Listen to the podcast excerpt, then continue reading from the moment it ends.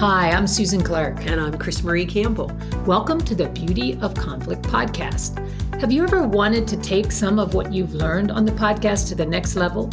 Well, check out our new step by step, easy to use team kit to get your team from avoiding conflict to discovering the beauty in conflict. To learn more, go to www.thriveinc.com forward slash team kit. That's www.thriveinc.com forward slash T E A M K I T. Hi, I'm CrisMarie Campbell. And I'm Susan Clark. And today we have Dr. Tracy Brower with us, who is a PhD sociologist studying work life fulfillment and happiness. She is the author of The Secrets to Happiness at Work and Bring Work to Life, which both sound great. She is the vice president of workplace insights for Steelcase and a contributor to Forbes.com and Fast Company. Her work has been translated into 19 languages, and you can find her at tracybrower.com, LinkedIn, or any of the usual social channels. So, welcome, Tracy. Yes. We're excited we're going to have this conversation with you. Yes. Yeah, thank you for having me. I appreciate it. Looking forward to it. You must be from the Midwest. Is that true? yes, it is. I know it's usually very apparent from my accent. I love it. I have warm connections with Midwest people. So that works for me. So, what part? Just so that, you know, I can catch up. No. I'm on the west side of Michigan. So we're right on Lake Michigan. And it's just summer in Michigan is incredible. I feel like West Michigan is a really well kept secret. So it's pretty great. Pretty great summer. My brother in law has some place very close to there that I hear about all the time. It's some secret place that their whole family goes to. I think it's called the PM or something. And it's like that, you know, anyway. So I've always heard good things about that in the summer. They go every summer. So. You'll have to visit. You will have to visit. well, let's talk about your book, The Secrets to Happiness at Work, which is your newest book. Is that true, Tracy? Yes, absolutely. And did I draw the long straw in researching happiness? It's like the topic of the day, the best topic to talk about. well, who doesn't want to be more happy? I think that's our quest. It's pursuit of happiness. Oh. It's in our constitution. Oh, okay. Okay. So I'll be the contrarian because I am always the person who's like, sometimes I am like, happiness can be a setup for people because sometimes you're not happy. And it is kind of like trying to ascribe to happiness if you're doing that at the expense of what you feel, what you really feel. And then it can be a trick word, I think, for people. So oh. I would be, and based on some of the other things you shared with us, I think you know that, but we'll, well, um, you know, why don't you define yes. your version of happiness and tell us about it? Yeah, absolutely. Well, I think it's really super relevant also to talk about some of the myths of happiness. Like yes. it's a myth that we have to be happy all the time. And if we're doing it right, we're bonbons and butterflies. In reality, our levels of happiness will ebb and flow, and we can still have an overall sense of joy and contentment, even if we have ups and downs. So I think that's really, really important. The other thing that's really interesting statistically, if you pursue happiness for its own sake, which we're frequently told to do, then you actually end up being less happy. And it's better to create the conditions for happiness. And we can talk about what those things are, but it really is important to kind of think about that bigger picture and give ourselves permission to be down sometimes to avoid toxic positivity. But also to empower ourselves to create those best conditions for joy, satisfaction, happiness. That's, I love that. I mean, that's kind of in the alignment of almost anything. If all you're going out for is an end result, you miss probably the most fundamental part is the process. And in this case, the conditions in which we'll build happiness on a ongoing basis, not something to reach happiness. So I'm mm-hmm. it's a pressure to be happy all the time. Yeah. Like I would be like, oh my gosh, I'm not doing it right. I've got to try harder. Yeah. Yes, exactly. Exactly. There's another myth I like to think about is kind of the myth of choice. Like we feel like if we make the right choice, we'll always be happy. Choose the right job, choose the right partner, choose the right place to live. But any choice that we make is really a set of conditions. There'll be things that we love about our job and the things, you know, not so much. So I think we need to be realistic and not put pressure on ourselves or be judgy toward ourselves about, oh, am I happy enough? Also, the more we focus on happiness, am I happy? Am I happy? Am I happy now? Am I happy later? Am I happy enough? That actually tends to detract as well. So it's just really smart. Everything in moderation, right? Including Yeah, that. because it's also like happiness. I love that last one. If you're thinking about it all the time, that's actually not a part of happiness. That's not a- That's right. obsessing about exactly how- right. That's exactly right. It's sort of like mindfulness too. Am I meditating? Am I doing it right? Am I mindful? A lot of times when we remove ourselves from that level of vigilance, it's actually really helpful. I, I think about we have a friend who's a really great yoga instructor, but she used to always joke about how she would she must have gotten like three speeding tickets trying to get to her to a yoga class. and she would be like in front of the judge or whatever, and sort of like, oh my, I hate to tell you where I was going. There's just Act- something. hurry up and relax. Yeah. That was another thing. Somebody was, I forget, he's famous probably for studying brain waves and he was trying to get to alpha. So we are in oh. beta, you know, but he's trying to get to alpha, which is more meditative, calm, creative, internal. And he's trying, trying, trying. And then finally he's like, forget it. And, And of course, his brain went into alpha when he surrendered the trying. So, Yes, exactly. And that actually reminds me, there's some really great research about nature. And you've seen this too, right? The power of nature. And nature is significantly correlated with happiness, partly because it reminds us of that level of surrender. We are small in relationship to something big. It tends to reduce blood flow to the part of our brain that's thinking about how we're perceived and how we're perceiving others. And so that surrender idea is a really, Yeah. really big one in terms of how we can reach that greater level. and nature can be humbling too, which is another thing that I think happiness. yeah, Exactly. Yes, exactly. So are there other myths that you want to share, or love we'd that. love to hear the conditions too? So either one. Yeah. You know, one other myth that I actually think is super relevant is just the myth of empowerment. I think of it as the silver platter myth. Like when all the conditions are right, when the silver platter is presented to me and I pull the top off and everything is right, then I shall be happy. I get through this tough project or I get through this tough thing in life or I get through this tough fill in the blank, then I can be happy. And in reality, we can be happy in the midst of lots of different situations. And we're absolutely empowered to create the conditions for those versus kind of waiting around for somebody else or waiting around for the world to be just right. There's so much going on right now, right? It's a polarized world. It's a difficult world. There's so many stressors outside of us. And so for us to really kind of empower ourselves and remind ourselves of all that we can do, that is really good, not just for happiness, but also for mental health and overall well-being. And we can talk more about what those are, of course. I really think that's true because I'll be okay once I get through this project. And then the project ends, I'm cresting and ending, and I'm like, but now what about this? And our brain has that natural scanning for the next danger, our limbic system. And so no wonder versus, okay, right now, I am physically safe right now. Everything's going on. This is a nice temperature. I like you. Like we could be happy and present right here. what a concept. I know. okay, how about the condition? Yeah, well, there are five big ones that I like to point to. And you actually, in your last comments, pointed to a couple of them already. One that's super correlated with happiness is gratitude, like Oh. just being really conscious and grateful for things around us. A lot of times that's less about things and it's more about people and situations and our own capabilities. So, gratitude, that conscious, like wake up in the morning, think about what we're grateful for, go to bed at night, think about what we're grateful for. I think of this recent thing I saw on LinkedIn that is still every morning I think of. It was someone wrote about their little daughter would wake up in the morning and be like, Wow, mommy, I woke up today. And it was, yeah, you know, and, and like, I've had that because it comes to my mind. I could just see this little image of this little girl going, wow. Exactly, exactly. In fact, I always like to think about, I always say jokingly and seriously, low expectations are the key to happiness, right? Like, Oh, that's good.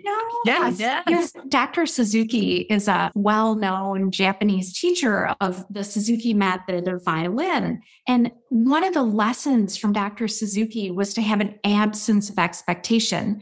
And that was the idea that every child could be musical, every child could learn. And there's this beautiful story where he was teaching a little girl who only had one arm to play the violin. Wow. And he was figuring out how to make that happen for her, along with her and the creativity that came from that. But it's that absence of expectation in a really positive way that says, I woke up this morning. I'm Yeah. not mad. Or I can play violin even if I only have, you know, one arm. So how can we think about sort of that gratitude for all of the things, even if they betray some of the traditional expectations of life? So that gratitude is a really big one. And the other one that you were pointing to, you said, you know, we're always kind of looking for that next challenge. And sometimes it's human nature to think, oh, this is the thing that needs to get fixed next.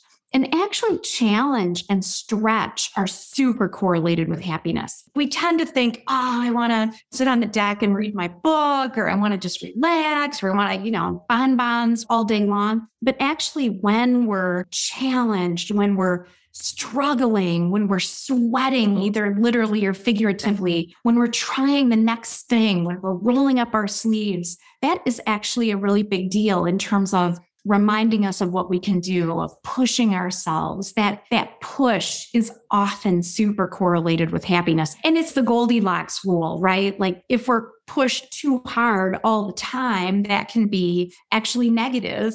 But if we're also not pushed enough that's also negative. So the best is that condition of eustress. Yes, exactly. Yeah. Kind of that middle part of a normative curve, right? Or a normative distribution that eustress where we have just enough kind of pushing us and challenging us that keeps us motivated and engaged. I think that's often why when people retire and they no longer have a purpose, oh, yeah. they think, oh, great, I'm going to, but it's that same deck reading the book or, okay, now what? And they disengage. And I think it was Boeing collected data like two years after people retired, they died. Yeah. Like huge. So I do think being engaged and having purpose, and I love that. Yes. Yes, exactly. And I think that's one of the dangers right now of quiet quitting and the whole narrative about less is more and work is bad. And I mean, work is a really important place that we get that opportunity for stretch and to contribute our talents and capabilities and try the new thing and go outside of our comfort zone in safe ways. Those are really good things. So yeah. it's okay. really good points.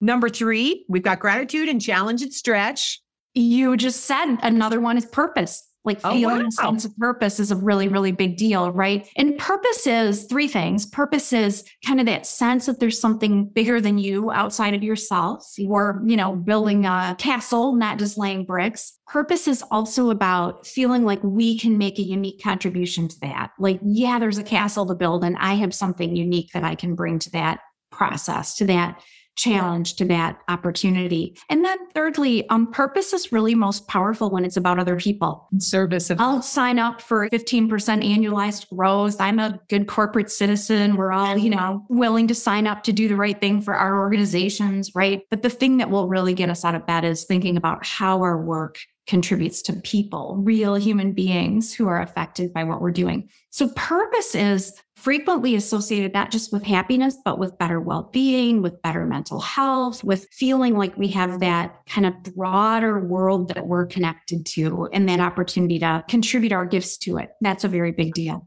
It mm-hmm. is. I think about how we think the car, the house is going to do it, but it's really never. What we really care about is mattering and being connected to each other. We don't think that, yes. but I get that. Okay, number yes, four. and it's like we rehearsed. It's like we re- you said we want to matter and we want to be important to each other, and that is another element of happiness. With blinking neon lights is connection, like really feeling connected to community. And we tend to we love independence and autonomy, and we value that in our culture. And really feeling obligated to others, feeling responsibility to a community, knowing that we need to wake up in the morning because somebody else needs something from us is really, really associated with happiness. And one of the things that happens, we talked about if we pursue happiness for its own sake, that can create less level of happiness for us. And actually, that has to do with also because we're focusing on ourselves. And when we focus on ourselves, that's negatively correlated with happiness. When we focus on others, when we focus on the community, when we focus on what we are obligated to each other for, that's a really big deal in terms of a level of joy and satisfaction. Wow, that's really neat. I think that can kind of be missed. I, you know, like, oh, I've got to work on me versus wait, how am I actually helping you? And I think mm-hmm. said it like being of service. When I mm-hmm. get kind of despairing about work or something, I'm like, wait a minute, I can be of service. How can I be of service? And that kind of inspires me back. So I yes, exactly. Right. Exactly. And we want to be healthy about it, right? We don't want to veer into codependence or something like that. And we want to manage our boundaries and have a level of confidence and selfhood and know that we matter to our community and that there's something we can do to help others. That's very Yeah. neat. Okay, so gratitude, challenge, and stretch. Sense of purpose is three. Connected to community. What's five? That was four. Another one is performance. Like when we are performing really well, we tend to have a greater level of esteem and a greater level of happiness. So I think this is interestingly related to stretch, right? We want some overlap between those. Think about, you know, the old Venn diagram. We want to do things that we're good at doing. We want to find the things that energize us and that we therefore are good at doing. At the same time, we're finding things that we aren't yet good at doing. So that performance piece. And I always like to think about happiness in terms of both agency and structure, both of those things. Agency is I'm empowered. I can create the conditions for happiness. I have an ownership for my own happiness. Structure is more the systems that surround us, right? It's our organization, it's our leaders, it's our society, it's our community. And so organizations can also help create the conditions for happiness through all of these kinds of things, but also in terms of providing challenging work and us raising our hand for challenging work or the new problem that we want to solve or the initiative we want to take. Yeah. That I, makes sense. I get the And- learning and also, ooh, I'm doing it well. Look at me. yes, exactly. That's right. There's a really fun, it's called the 15% rule, and it's related to failure. If you fail 15% of the time, that tends to be the sweet spot for motivation. If you failed more than that, you might be like, "Well, this maybe isn't my game. I gotta find it. I gotta find something different. And if you fail less than 15% of the time, you might be like, "Oh, I kind of, I've got this one. I'm going to move on to the next challenge. So I love that.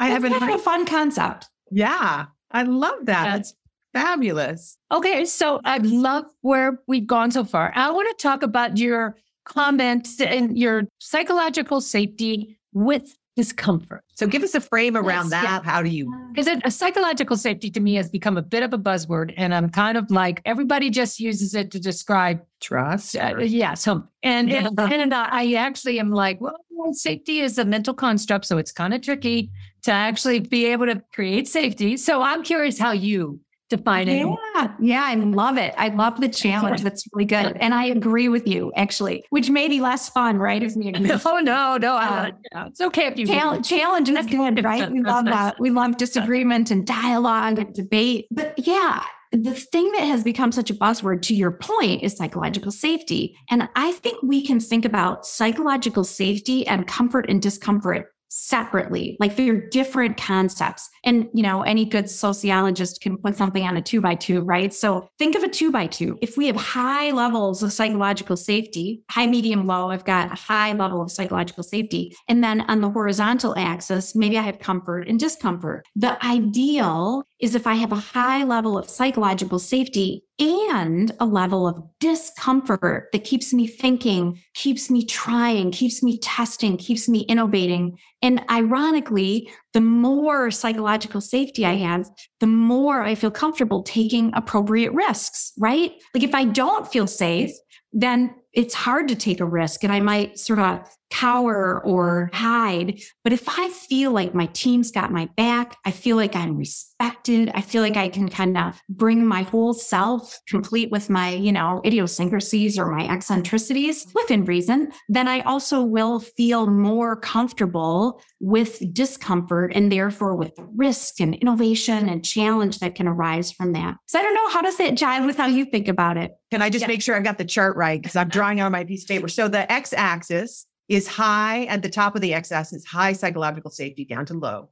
And on the horizontal or the y axis is comfort on close to the x axis and discomfort. So you want to get into that far enough, that far away quadrant. High psychological safety, meaning I can be my whole self. Yes, I can look foolish and I know you guys have my back, which will encourage me to be like, I'm going to take a risk here. I feel really scared, but I'm going to say the tough stuff or I'm going to take on this project or I'm going to innovate. I like that. Yes. Exactly, exactly. And we don't want constant discomfort. There's that, again, there's that level of appropriateness in terms of, yeah, I can take the risk. I feel confident to be courageous. Yeah. I think about now, this is a different little square, but has more to do with the idea of in the here and now is the best place for learning, like right here, right now with the people in the room. So it's kind of like that's actually uh, considered to be on the learning curve, but you are uncomfortable. So it fits very nicely with what you're talking about. In this particular model, they talk about in the other quadrants, because I think one is time now versus then, and then the people, people that aren't here. So therapy is down in the far corner. It can be good, but it's not in the here and now. It's actually a learning place, but it's not related to the people you're working with necessarily in the same way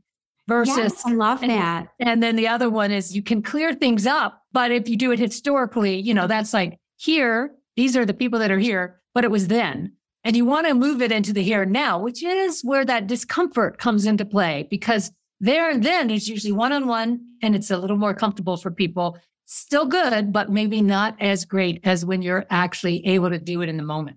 You know, yeah, I love which- that. So, Yeah, that's really interesting. I think about that related to growth mindset. Growth mindset says, for the future, I know I can do it differently, but I'm in the present knowing how I'm reflecting on what I did, maybe that I could have done better. And in the present, I'm going to build my skills and step out and try something new so that in the future, I may be more prepared for it. So it's both that here and now and that orientation toward the future. That's really good. And I do, you know, you're, it's really having some container. So I know that I can fail, whether it's at 15% or because I think we're social beings. We want to belong to the tribe. And if I look like a complete fool, you're going to ostracize me is kind of the like, no.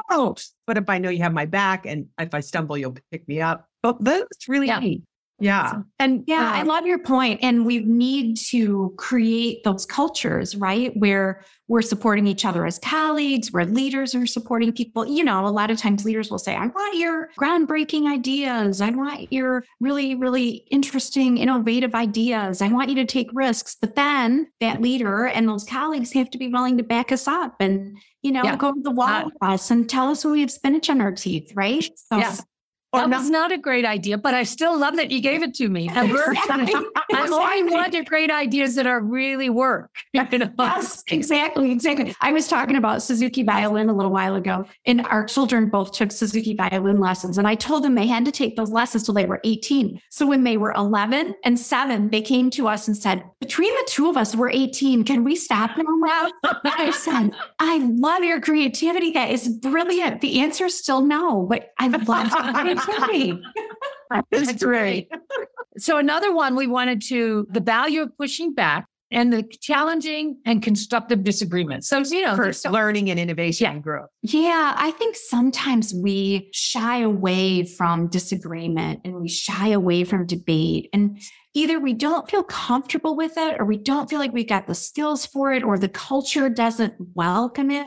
And I just think there's huge opportunity there. And I know you all are on the same page too, right? We can learn so much more from each other when we are disagreeing and when we create situations where it's safe to disagree. And I always think that pushing back makes us better because it helps us think about our own thinking. It helps others think about their thinking. And I always Mhm. think it's so critical that we're pushing back on ideas and concepts and potential solutions and understanding of the problem. And we're ultimately and utterly respectful of each other and where we're coming from, right? And I feel like there's a confidence aspect to it too. Like the more confident I am in my ideas and my selfhood, the more I can kind of open myself up and say, all right, push back on me, help me think about this in new ways. So that debate, that dialogue, that discussion are so important for our learning. And the thing I think too is like one of the things we know statistically is that younger people are more risk averse.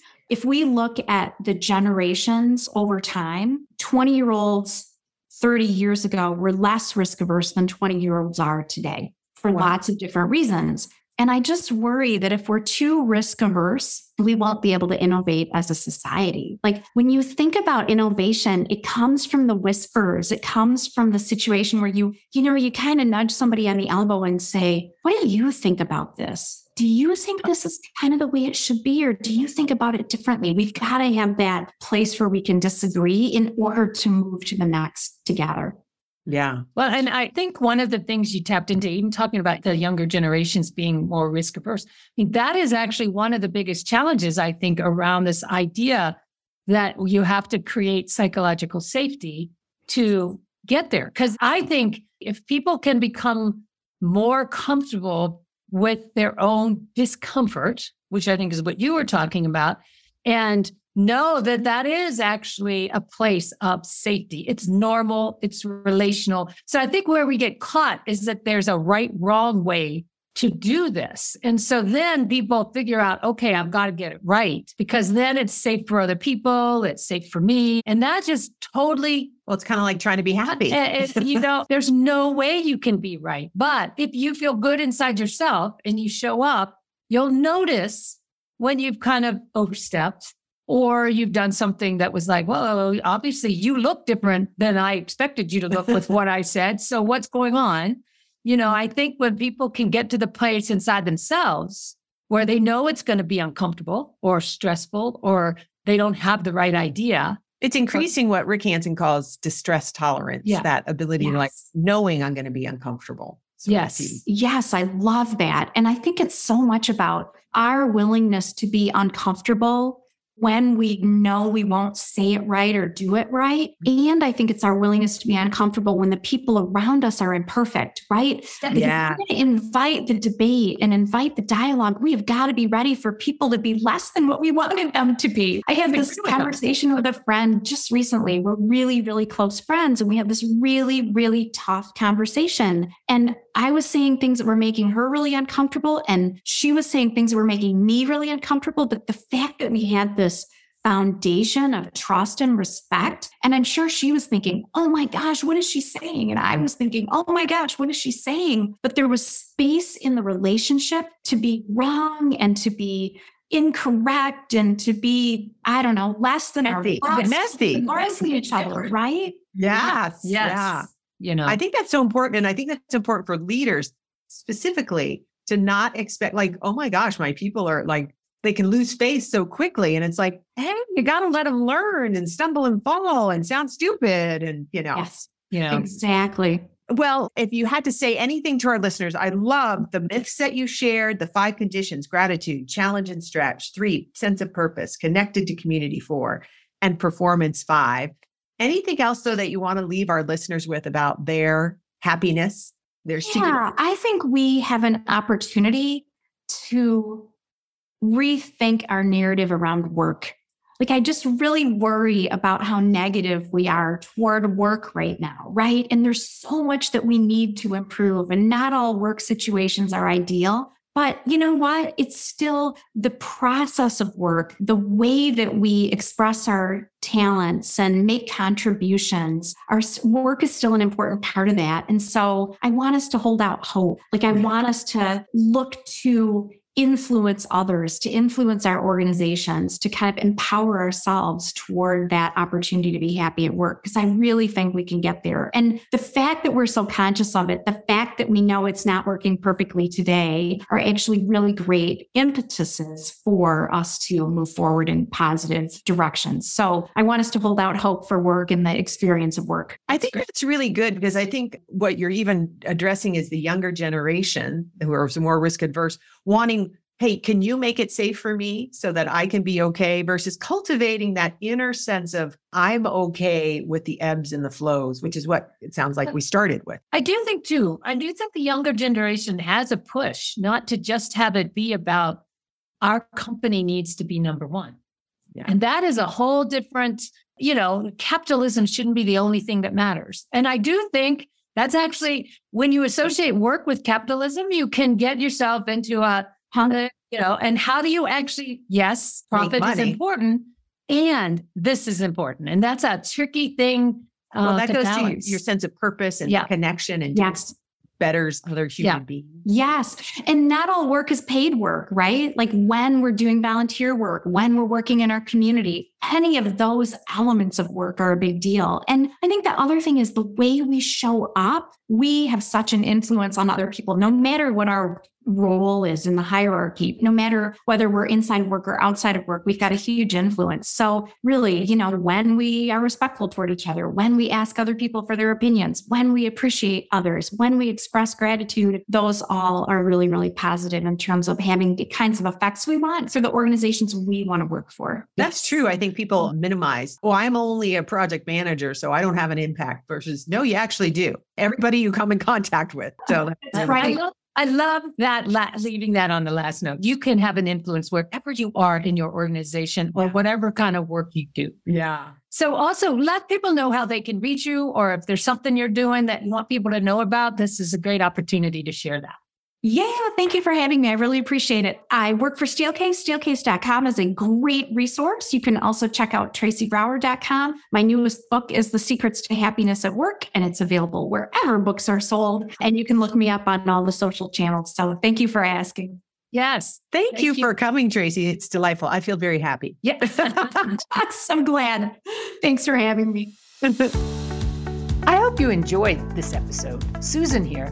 As a coach, a lot of my time is spent helping clients speak up in a direct and honest way in their relationships at home and at work.